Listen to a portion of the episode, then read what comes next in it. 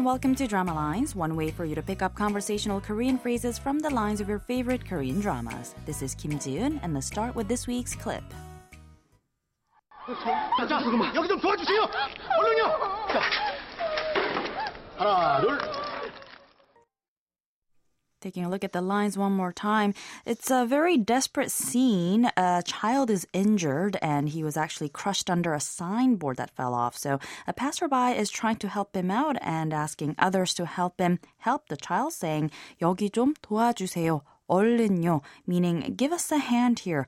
Hurry. And then everyone counts one, two, to lift the signboard. This week's expression is 얼른요, meaning hurry. Let's listen to the clip again. 자, 자. 여기 좀 도와주세요. 얼른요. 자, 하나, 둘.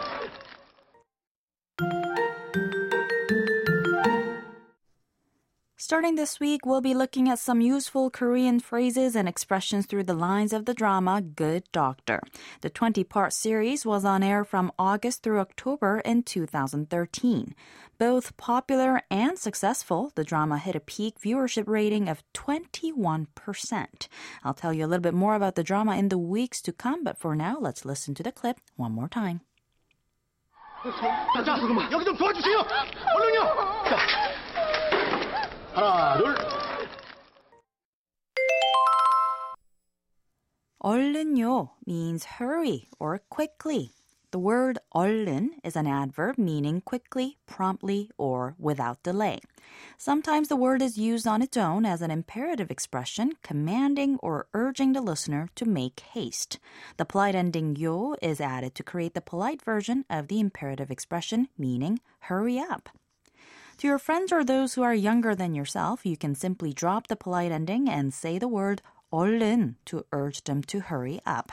To those who are older than you or those who you are not as close to, you should add the polite ending 요 and say 얼른요.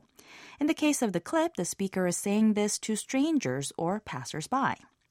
The expression itself is fairly casual and colloquial. In fact, it would be extremely rare to see 얼른요 written in the te- written in text in place of hurry or quickly.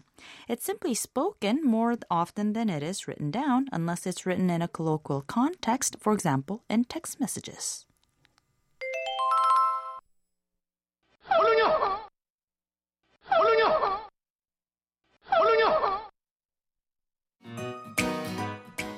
We'll take a closer look at the expression 얼른요 throughout the week, so don't forget to tune into Drama Lines. Bye for now.